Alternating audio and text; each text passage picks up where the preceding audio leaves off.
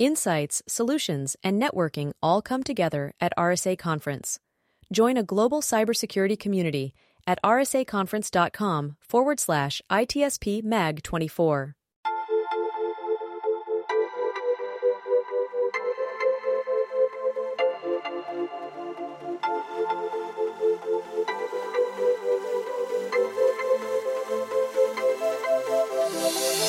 Welcome to the intersection of technology, cybersecurity, and society. Welcome to ITSP Magazine.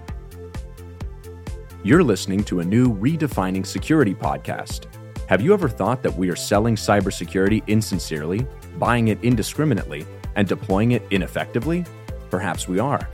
So let's look at how we can organize a successful InfoSec program that integrates people, process, technology, and culture to drive growth and protect business value.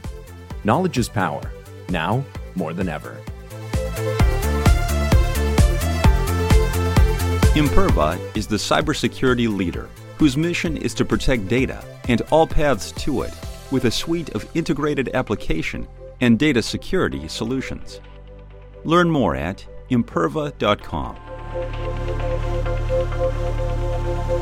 Pentera, the leader in automation security validation, allows organizations to continuously test the integrity of all cybersecurity layers by emulating real-world attacks at scale to pinpoint the exploitable vulnerabilities and prioritize remediation towards business impact. Learn more at pentera.io.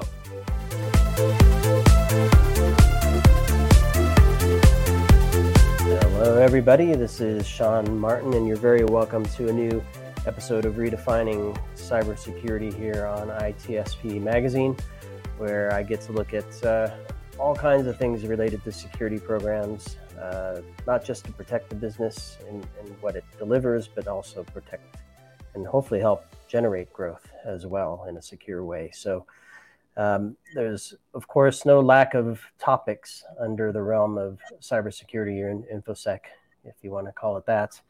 And I think continuous security testing, having a view of where you stand at any point in time, is something that the industry's constantly struggling with across the realm of networks, infrastructure, apps, data, IoT, OT, you name it, right? The world is all there. And of course, I know just about this much about many things. And that's why I get to have amazing guests on like David Hunt to help broaden the conversation and dig deeper. David, thanks for joining me. Yeah, thank you very much for having me. And before we get into, the catalyst behind this conversation is a book you've written on continuous security testing, and we're going to get into a bit of that, how you decided to write a book there, your first one, evidently. And I presume it's built or a result of a lot of things you've experienced over your career. So first, let's start off with your current role and what you're up to. Yeah, no, it's... definitely the book is based on a lot of those experiences. So I'm the CTO and a co-founder of a company called Prelude Security. And so what we do is security testing. And so we focus on defenses and how defenses are responding to various attacks. And so my role at the company is leading our engineering and a lot of our kind of more advanced areas in offensive security, which is where my background comes in. Yep. And let's go there, because I was looking at your LinkedIn profile, and I know LinkedIn does a decent job of sharing where you've been, and if you're proactive and proficient, you can kind of share what you've done and perhaps even some of the outcomes of the results of your effort. But hearing it from you is probably going to be even more interesting, because you've started off, and let me go back to some of my notes. Clearly, a lot of software engineering. But you had some logistics experience, I'll call it supply chain operations, perhaps, connections to big data with Mandiant, some threat intel stuff, and then moving to MITRE, another organization that I love, looking at adversary emulations, and a nice collection of environment, ecosystem, operations, workflow, building stuff, testing stuff. And I think that gives you an interesting perspective on where cybersecurity fits into a business, not just from the technical perspective. And you had a stint with the government as well, which that doesn't say much. So maybe you can share a little bit about that. But talk to me a little bit about that history and some of the key learnings, perhaps, coming from the different roles that help you as a cybersecurity professional, perhaps connect the risk and the solutions back to the business. Yeah, I appreciate it. Yeah, I think to me, the varied experience has helped me shape how I view cybersecurity holistically. And it's looking back, I didn't kind of set out on my career. I've been doing this for 17 or 18 years. I didn't set out to get that varied experience. I just kind of stumbled into it through opportunities and so forth. But looking back, I can see clearly that, you know, I spent time in big data as a manager at John Deere, where I learned a lot about tractors and agriculture. But, you know, spending a couple of years managing big data at that point, which was, you know, call it 2010 to 2012 time period, when data was starting to explode, actually started to build quite a bit of how I view data and technology in general. That was a very influential role for me.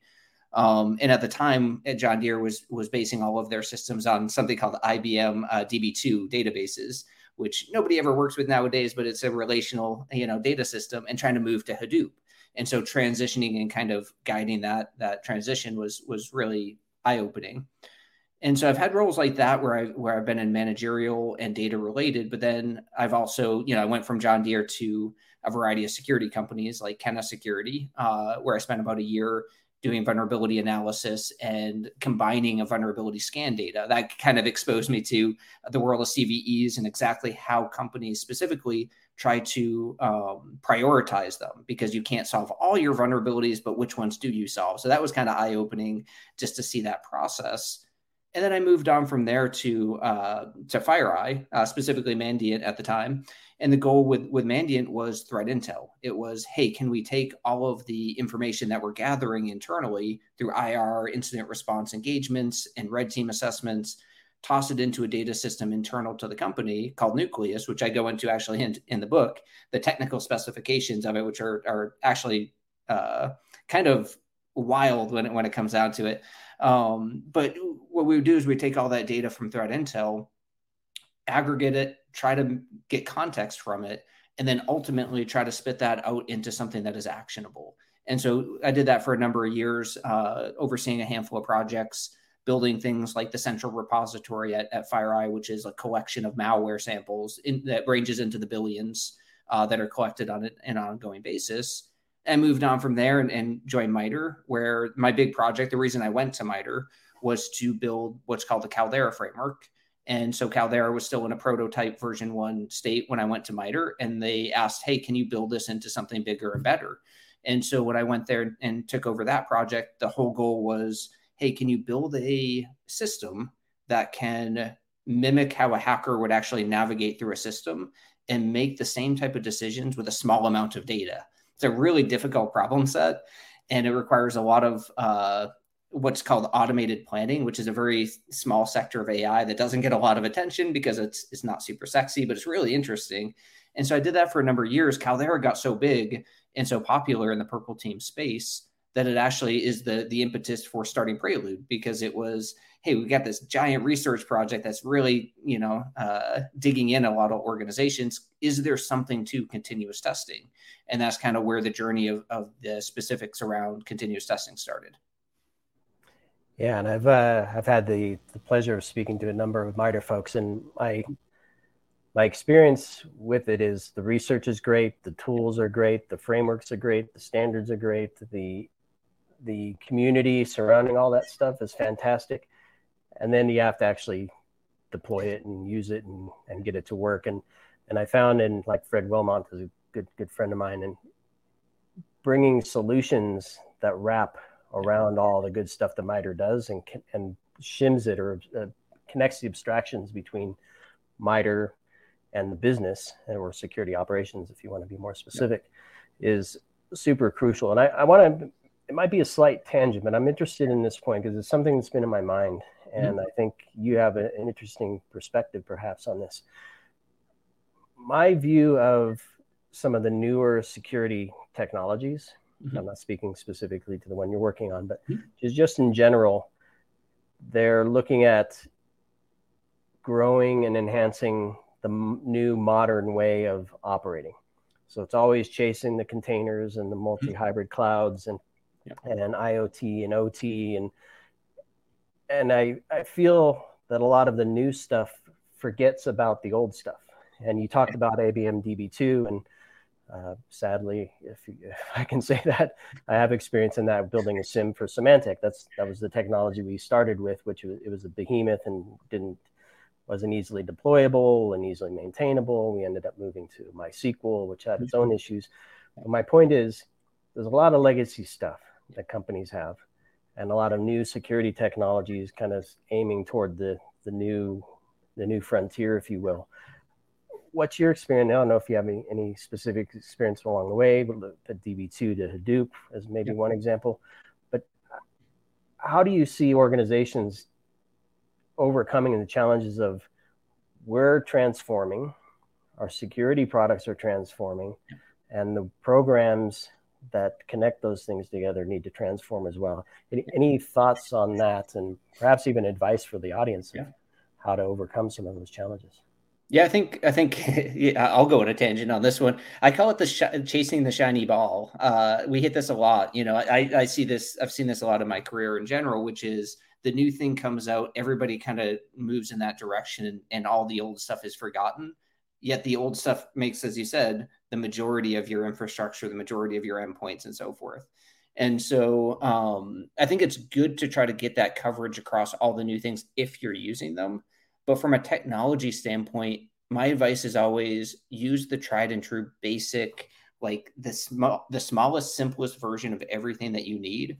Do that and do it really, really well, and only get pulled into the new stuff if you can create a really good justification for technology or business. So an example is moving from, say spinning drive servers to containers. You need security in either one of these cases, but as an organization, do you make the move from spinning drive servers to containers? And how do you make that decision? And so I think those decisions in today's world happen too quickly, and people just chase the shiny ball. And then all of a sudden you've kind of have this infrastructure that you didn't really plan out how you're going to manage, and you don't really understand the pros and cons. Where if you go all the way back to the basics and you stick with just the boring technologies that have been around for many decades and really perfect that, every decision you make after that becomes very calculated and measured. And so I'm really big into that simplicity angle. Yeah, there's no lack of complexity, making things more difficult. Yeah. So let's talk about the book. So you decided to write a book on continuous security testing. Describe to me the catalyst behind it. You kind of touched on it a little bit already, but I mean, there's having the idea or having the knowledge, having the idea that I have the knowledge that I should document, turning that into a book. Multiple hard steps there. And then getting it published, of course, is a whole other thing. But so talk to me a little bit about why... Well, the process of turning your knowledge into a book and why that was important for you to do.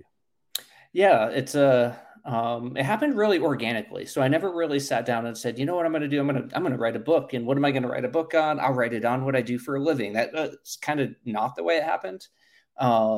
That'd probably be even simpler. But the way I ended up coming to the conclusion that I needed to write a book was based on just conversations I was having on repeat.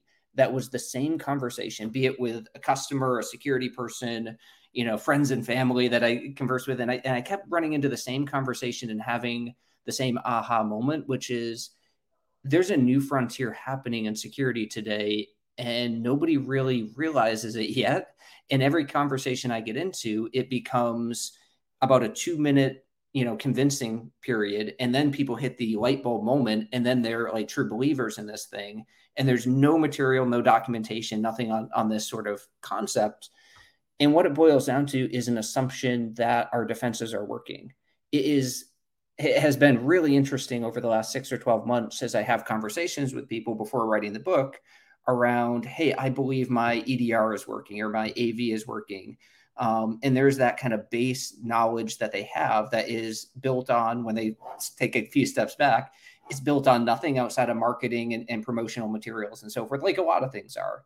And then when you step back and you say, okay, I bought an EDR, how do I know it's working? And when you start to look at how you're approaching security from that angle, you start to say, oh, well, maybe I need to test my hypothesis and see if it's actually correct. And so that's where I ended up writing the book, was enough of those conversations that I didn't want to keep repeating them. And so it was actually on a trip to Vancouver. I was on vacation / visiting my co-founder, our CEO, Spencer Thompson at Prelude. And we were out there in Vancouver, and I was like, you know what, Spencer, I think I'm going to sit down. I'm going to write a book. I keep having these conversations. I don't think anybody's ever going to read the thing, but like, I got to write it down and like, I can at least send it to people. So when they ask me the questions, I have the convo, I'll just send them the book. And I actually gave myself only 30 days to do the writing. And I sat down, I was like, I'm going to do it all in the month of June. And I'm just going to write what's in my head. And it's probably going to be like 50 pages. It'll be a small book. And I did the 30 days, I used up all of it, and it ended up being a 370-page book that goes into kind of a few different parts, but it's all on that topic of continuous security testing. And the title, which I want to dissect a little bit with you, yeah, is it's called Irreducibly Complex Systems. Yes. An Introduction to Continuous Security yeah. Testing. If I can only. It is a mouthful. Yeah, that is complex, but does one require the other? Maybe I'm jumping the gun here on this, because maybe mm-hmm. folks don't even know what continuous security testing is. Mm-hmm. So maybe as part of the answer to, do you have to reduce complexity in order to achieve a continuous view of your posture? Yeah, no, it's a great question. And it is a mouthful. And so maybe as part of that, what is continuous security testing, so we can kind of frame? Yeah, so I think that's a good place to start. So continuous security testing is the process of course, continuously testing your defenses against all of the emerging threats occurring in the world. And so what you're doing through continuous testing is you want to know how your defenses respond to different attacks. Now, everything is done from the perspective of your endpoints and your end devices. So your workstations, your laptops, your containers, your whatever that endpoint is what you're taking that perspective. So you're continuously testing that. You want to know how it responds. So this differs in two ways from traditional security testing. The first big way is it is from the perspective of your endpoint defenses, not from the offensive operator. So things like red teaming and pen testing and so forth, breach and simulation, you're doing it from an offensive operator perspective, which means you're trying to determine what you're capable of doing. So I'm the adversary, what can I do? And you can do a lot of things from the adversarial perspective, but the real thing that matters is, how does your defense respond? Am I purchasing the right defenses? Am I configuring them correctly and so forth? So everything in continuous security testing is done from that perspective. The second real big differentiator is, from kind of just security testing in general, is scale. Continuous security testing is designed to run, because it's focused on defense, it's designed to run at complete scale on production. So if you have 100,000 computers in your environment, in your infrastructure, you're designed to run this on all 100,000 every day on repeat. That's something that just doesn't happen in traditional red teaming, breach and simulation, and so forth. And for those two reasons, it kind of introduces, to achieve that, it introduces a new paradigm, which I dub as irreducibly complex systems in the book through the title. And I go into this in the book in quite detail, but I think, let me define this really quick. So if you're unfamiliar with the term. So an irreducibly complex system is a system that only works when all the individual components that make the system up are running and functioning correctly. They all have to be there. If you remove one of them, the entire system is not functional, and it actually doesn't even resemble itself. So a common example that gets used in that space is a mouse trap. And so a mouse trap requires, it only has 3 or 4 pieces, right? You've got a base, you've got a spring, and so forth. You've got the metal thing that goes down. You remove one of those, the mouse trap is completely rendered useless. It actually doesn't even operate even close to the purpose. So you need all of those 3 or 4 pieces for that to operate. And so that's what irreducibly complex means. It kind of reduces down to the least amount of complexity. Now, continuous security testing, I believe, hasn't been done on all 100,000 machines in our infrastructure. I think it hasn't been done to date because we haven't solved how to make an actual infrastructure, a system that is irreducibly complex, because I think that's required in order to conduct that level of testing. And the reason why I think that is because to build a system like that, it requires two almost completely different skill sets. It requires advanced offensive skills to create the types of attacks and tests that you need to write to test the defenses. And then it requires software skills to be able to build a complementary system that is effectively a very safe, high assurance command and control center.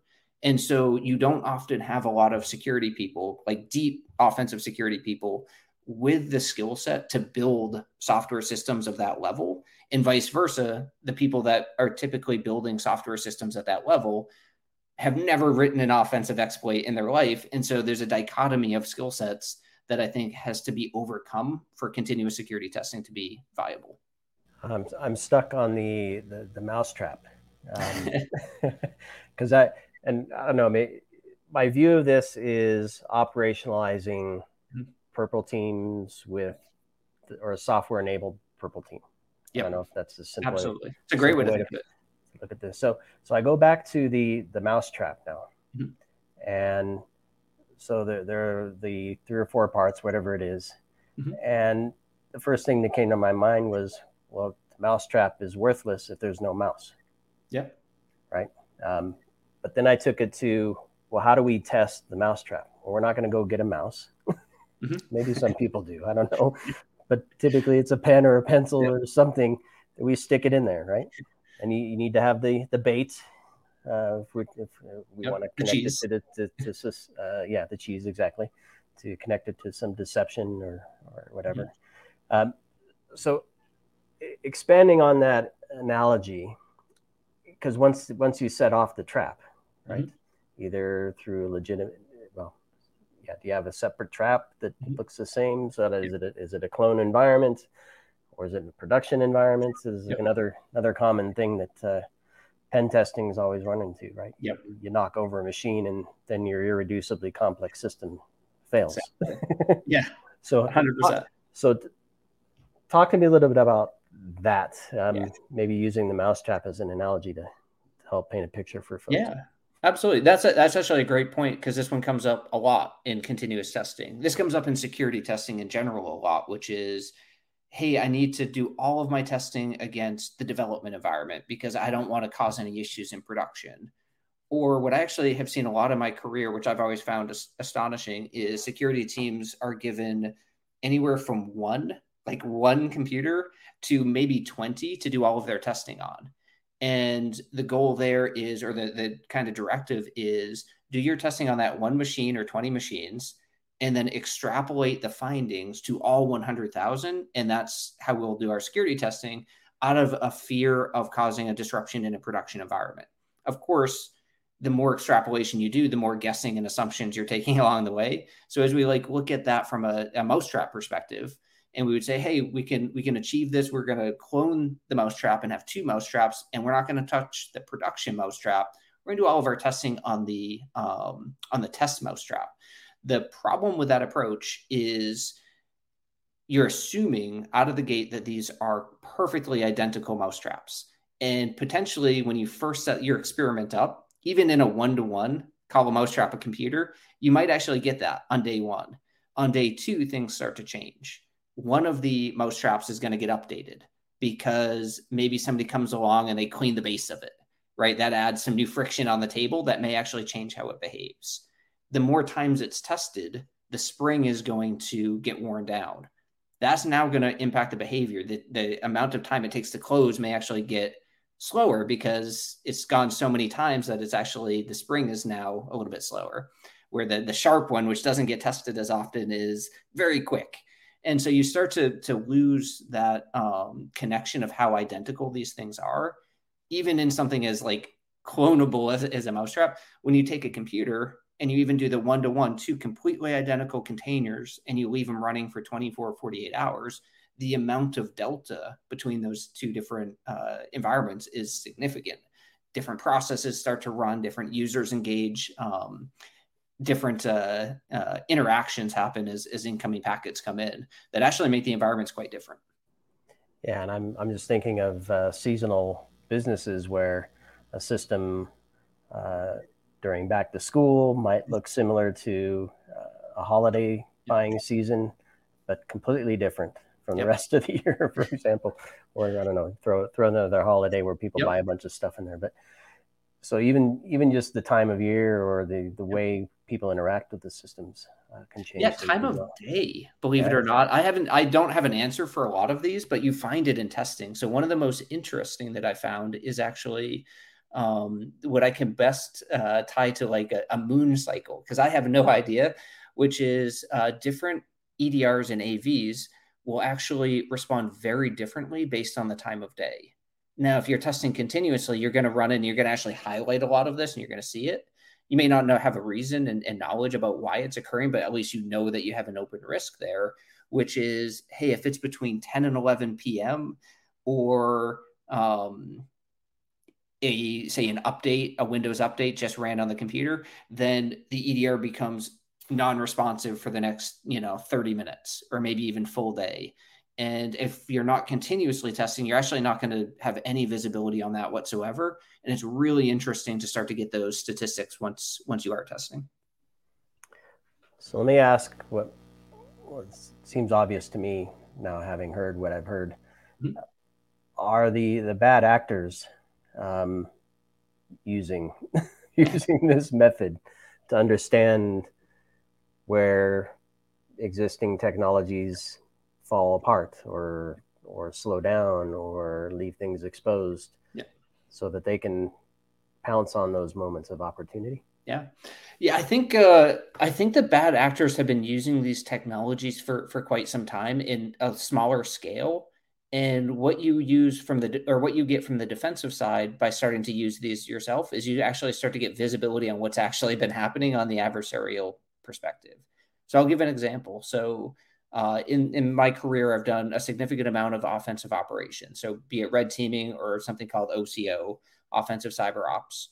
And so I've done quite a bit of that. And through that time period, I've pulled out a number of techniques over my career that have been very successful. A couple of them are actually still successful today that I've been using for 17 years. I'll talk about two of them right now because I hope they get closed down one day and maybe more visibility will help. One of them is driving up the CPU utilization on a computer. One of the first things I do when I post-compromise and exploit a machine is I actually drive the CPU up roughly 50, 60%. Once I get it up to about that percentage, the EDR, AV, or any other defenses on the machine are forced into deciding whether they should act on things or take their pedal off the metal because they don't want to add to the fact that there's so much going on the CPU. So they start dropping packets intentionally. That gives me the chance to start to use that machine completely undetected, unprevented, just by raising CPU. So that's a technique that's actually been happening under the covers for quite a few years. And so when you're running continuous testing, you start to shed a light on that, because if you're testing 100,000 machines, you're naturally going to get CPU running high on quite a few of them. And you're going to start to see which ones of your EDRs are actually dropping packets in that scenario, which ones are doing really well, and you can start to draw correlations. The second example I'll give real quick is chaining techniques. So what I mean by this is a lot of existing security testing is done in what we call malware, which is I drop a binary on a machine, I run it, it runs as a program, a connected program that does a bunch of different behaviors. Defenses are tuned to catch that. What they're not tuned to catch are micro behaviors that you run a single technique, a benign action on a computer, where you take the output of that benign action and you chain it to the input of another benign action. I call the process chaining. And where if every individual action is benign and runs in a separate process, it's actually quite difficult for a defense to catch. An example of that would be I want to ransomware an entire computer. I could do it in a ransomware binary like a LockBit or some of the things that we see out in the world today. I'm going to get caught most of the time if there's a defense there. So what I choose to do instead is I will locate the files I want to ransomware. is step one in one process, completely benign. People search file systems all the time. Can't really shut that down. And then I will feed that list of files into a completely detached, separate process that will then copy those files into a location that I can kind of work together and do one thing. It's called staging the files. And then I will pipe that location into another separate process that will encrypt them. And then I will pipe the results of that into another process that will compress them into a zip and into another process that will exfiltrate them. Now, each one of those steps of that, those five elements in the chain, the links, are completely benign at the root level. So things won't catch it unless they see the connective tissue. And if you run in separate processes, it's hard to get that connective tissue. And therefore, that's a technique that is commonly used that you start to flesh out when you're continuously testing. Interesting. Just when I thought it couldn't get more complex. Well, I feel like I talked to you for hours about some of these scenarios and whatnot. Perhaps we will have another chat for that. I want to go back to the book in the few minutes we have left for our chat today, and maybe an overview of what's in it. I don't know if an overview of the chapters. Mm-hmm. Who do you think should read it, and what do you hope they should get out of it when they do? Yeah, absolutely. So I structured the book into actually three sections, four if you count the conclusion, which I actually will because there's some interesting things there.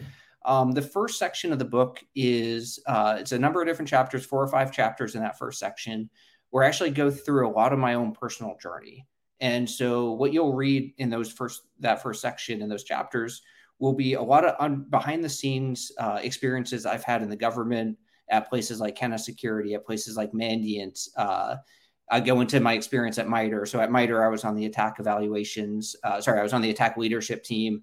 I worked alongside evaluations. I built Caldera, doing all that work. There was a lot of interesting behind the scenes decisions. I go into that in the book. And the reason I go into a lot of the detail, in a lot of cases, is to highlight the connective tissue behind a lot of those experiences and how I've kind of reached the conclusion around continuous security testing being that new frontier. And so that's what section 1's all about. Section 2 of the book is really where a lot of meat happens. That is where I lay out the groundwork. I actually have structured it kind of like a thesis. If you've ever looked at a PhD program, it's laid out in a similar way, where I give an argument for continuous security testing, the pros, the cons, the reasons against it. I go into all of that. And then I go into what kinds of attacks need to be part of continuous security testing. How do you determine what tests to write and where do they come from? I go into things like surface area. Where are you testing? What are you testing? How do you decide that? And so forth. And then I go into section 3, which is an architecture tour.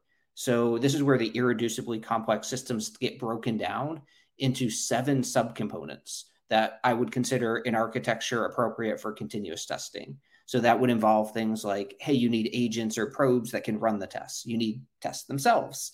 You need a planning engine that is capable of making decisions of what test to send to which endpoint at what time. And so you need all of these different components that can be looked at and isolated individually. And I go into each one of those and I describe the component. And then I actually give a lesson learned that I went through building components like that in the past to try to make it a little bit more interesting. And then the conclusion section is one of my favorites. So the conclusion section, I'm actually crowdsourcing with a number of folks in the security community that have really interesting stories to tell. And I've already got 2 conclusions written for the book, which sounds crazy, but it's probably going to end up being 6 or 7 in total. And it's cool. So if you have a copy of the digital book, you get these updates automatically, which is as conclusions come in, the digital book gets updated and the conclusions get sent to anybody that has a copy. And what these conclusions contain are the perspectives of interesting people in security and how they see the future of security testing in particular going, the importance, the future, and so forth. So a few really interesting names, people that are working in places like SOCs and people doing threat intel and security engineering and CISOs, trying to get different perspectives to kind of round out where people think the industry is going. I love it. So that's probably the audience as well, though, those four roles you mentioned. Exactly. I'm curious. I always like to do one more question. When Marco joins me, my co-founder, he says, Sean's got one more question. The thing that's sticking in my mind. So people listening, I mean, I've done testing of security products at Symantec for years, and setting up a testing program is pretty significant. And I would imagine it's no small feat for an organization to set up security testing programs themselves. So for folks thinking about this, actually, I'll have two questions. What's maybe one of the first things they can do to look at their current program to say, I'm doing it right, or I haven't started, here's how I can start. Yeah, no, that's the first right question. It's number one thing is have a defensive security product of some type covered. Like that's number one. It sounds like something you wouldn't have to say, but it's actually shocking how many environments you go into have no defensive protection, meaning no antivirus capabilities, no EDR running, and so forth. So the first thing is like, make sure you have some type of defensive product in place that can do endpoint protection. The second thing that you want is something that can validate it's working. And to me, this has been one of the most astonishing things that hasn't happened as a norm yet, is people are used to buying the defensive product, and then they have no idea if it actually works. And so the second thing is get something that can validate that is actually working. People can do that in various ways. You can do it manually through like a red team or a purple team, or you can do it in a repeatable way like a BAST vendor, or you can do it in a continuous security testing way, which is kind of the most automated you can go.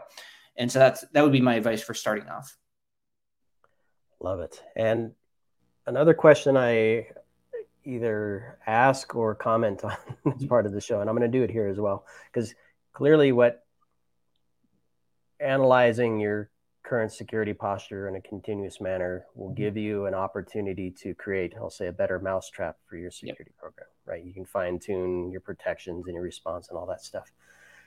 Where I like to take it next is, and I'm going to pull on the irreducibly complex system point here, where teams are constantly doing something because of the way a business process was built. Yeah. And I'm wondering, do you see, or have you seen any impact on how business systems are built so that they're not, I'll go back to your CVE thing, so they're not throwing a bunch of vulns out that the teams have to then patch, and they're wasting time patching instead of responding or building better protections. Absolutely. I'll give you a good one, because it's actually impacted us internally at Prelude, which is, I think, pretty interesting. So one of the things that I've kind of seen through continuous security testing and just the experience of doing it in so many different realms has been the insecurity of computers as we know them. So like actual laptops, actual servers, things that we have taken for granted as the devices we work on, right? Businesses run on laptops and desktops and that type of thing. What I've kind of recursed down to is these devices actually try to balance two things. They try to balance security with privacy. And they're at what I call in the book, the equilibrium of those two elements, security and privacy. And because they try to be in the middle of those two, they can't do either really well. And they can't perfect either one of those well, because the operating system, for example, is far too forgiving for the user. The user can do anything, which makes them hard to secure, right? And so because of that, you can actually only reduce or improve the security to a certain extent. You cannot bulletproof an actual laptop or a server because there's too much surface area. Now, because I've gone through all that recursion and learning, one of the things we've actually done to impact it at Prelude itself is we're actually in the process of getting rid of all of our company laptops, desktops, all of our computers, which sounds crazy, but we're switching the entire staff over to tablets, Chromebooks, and other things that are secure by design devices that are actually running operating systems that were built and designed with security first. So instead of an operating system that was designed in the 1950s, consider an iPad that had an OS developed in 2010, has a completely different architecture that has sandboxing and protections in place that make it kind of a dummy-proof scenario from a security perspective. And so it's impacted our business to the point of like shifting everybody over, including software engineers, designers, front-end engineers, legal, marketing. It kind of goes the whole gamut. I love it. It's interesting. Some folks may know I worked for Good Technology for a short stint, and the whole goal there was to move everything to the mobile environment, right? And in a secure fashion, of course. BlackBerry ended up buying them. Yeah, I think what I found challenging a few years back was just the interoperability of apps and transferability of data in those closed systems. And I'm sure things have moved a long way since then to enable streamlined business processes, but still do it in a secure way in a container that's built by design to be secure. So, but without continuous testing, we never would have come to that conclusion. We had to kind of go through all the testing, and then we kind of hit that like light bulb moment of, wow, the OS actually isn't as secure as we thought it was. I love that example because you probably don't have a whole team dedicated to patching. Nope. There's no patching at all. Everybody has auto updates put on their iPads and crumble. I love it. That's a fantastic example. Well, David, it's a pleasure to meet you. Pleasure to chat with you. I'm thrilled to have learned about your experiences and your view on continuous security testing. And hope everybody grabs a copy of the book. I want people to read it. I think there's going to be some good things in there for teams trying to figure out, are they making the right investments, doing the right things for their program to protect the business. The book's called Irreducibly Complex Systems: An Introduction to Continuous Security Testing. I got it all out in one straight sentence there. We'll include a link to that, link to David's profile and any other resources that David thinks are useful to help folks learn from this conversation beyond what we talked about today. So thanks everybody for listening, and thanks David for joining. We hope to have you on again soon. Thank you very much. Pentera, the leader in automation security validation, allows organizations to continuously test the integrity of all cybersecurity layers by emulating real-world attacks at scale to pinpoint the exploitable vulnerabilities and prioritize remediation towards business impact. Learn more at pentera.io. Imperva is the cybersecurity leader whose mission is to protect data and all paths to it with a suite of integrated application and data security solutions. Learn more at imperva.com. We hope you enjoyed this episode of Redefining Security Podcast. If you learned something new and this podcast made you think, then share itspmagazine.com with your friends, family, and colleagues. If you represent a company and wish to associate your brand with our conversations, sponsor one or more of our podcast channels. We hope you will come back for more stories and follow us on our journey. You can always find us at the intersection of technology, cybersecurity, and society.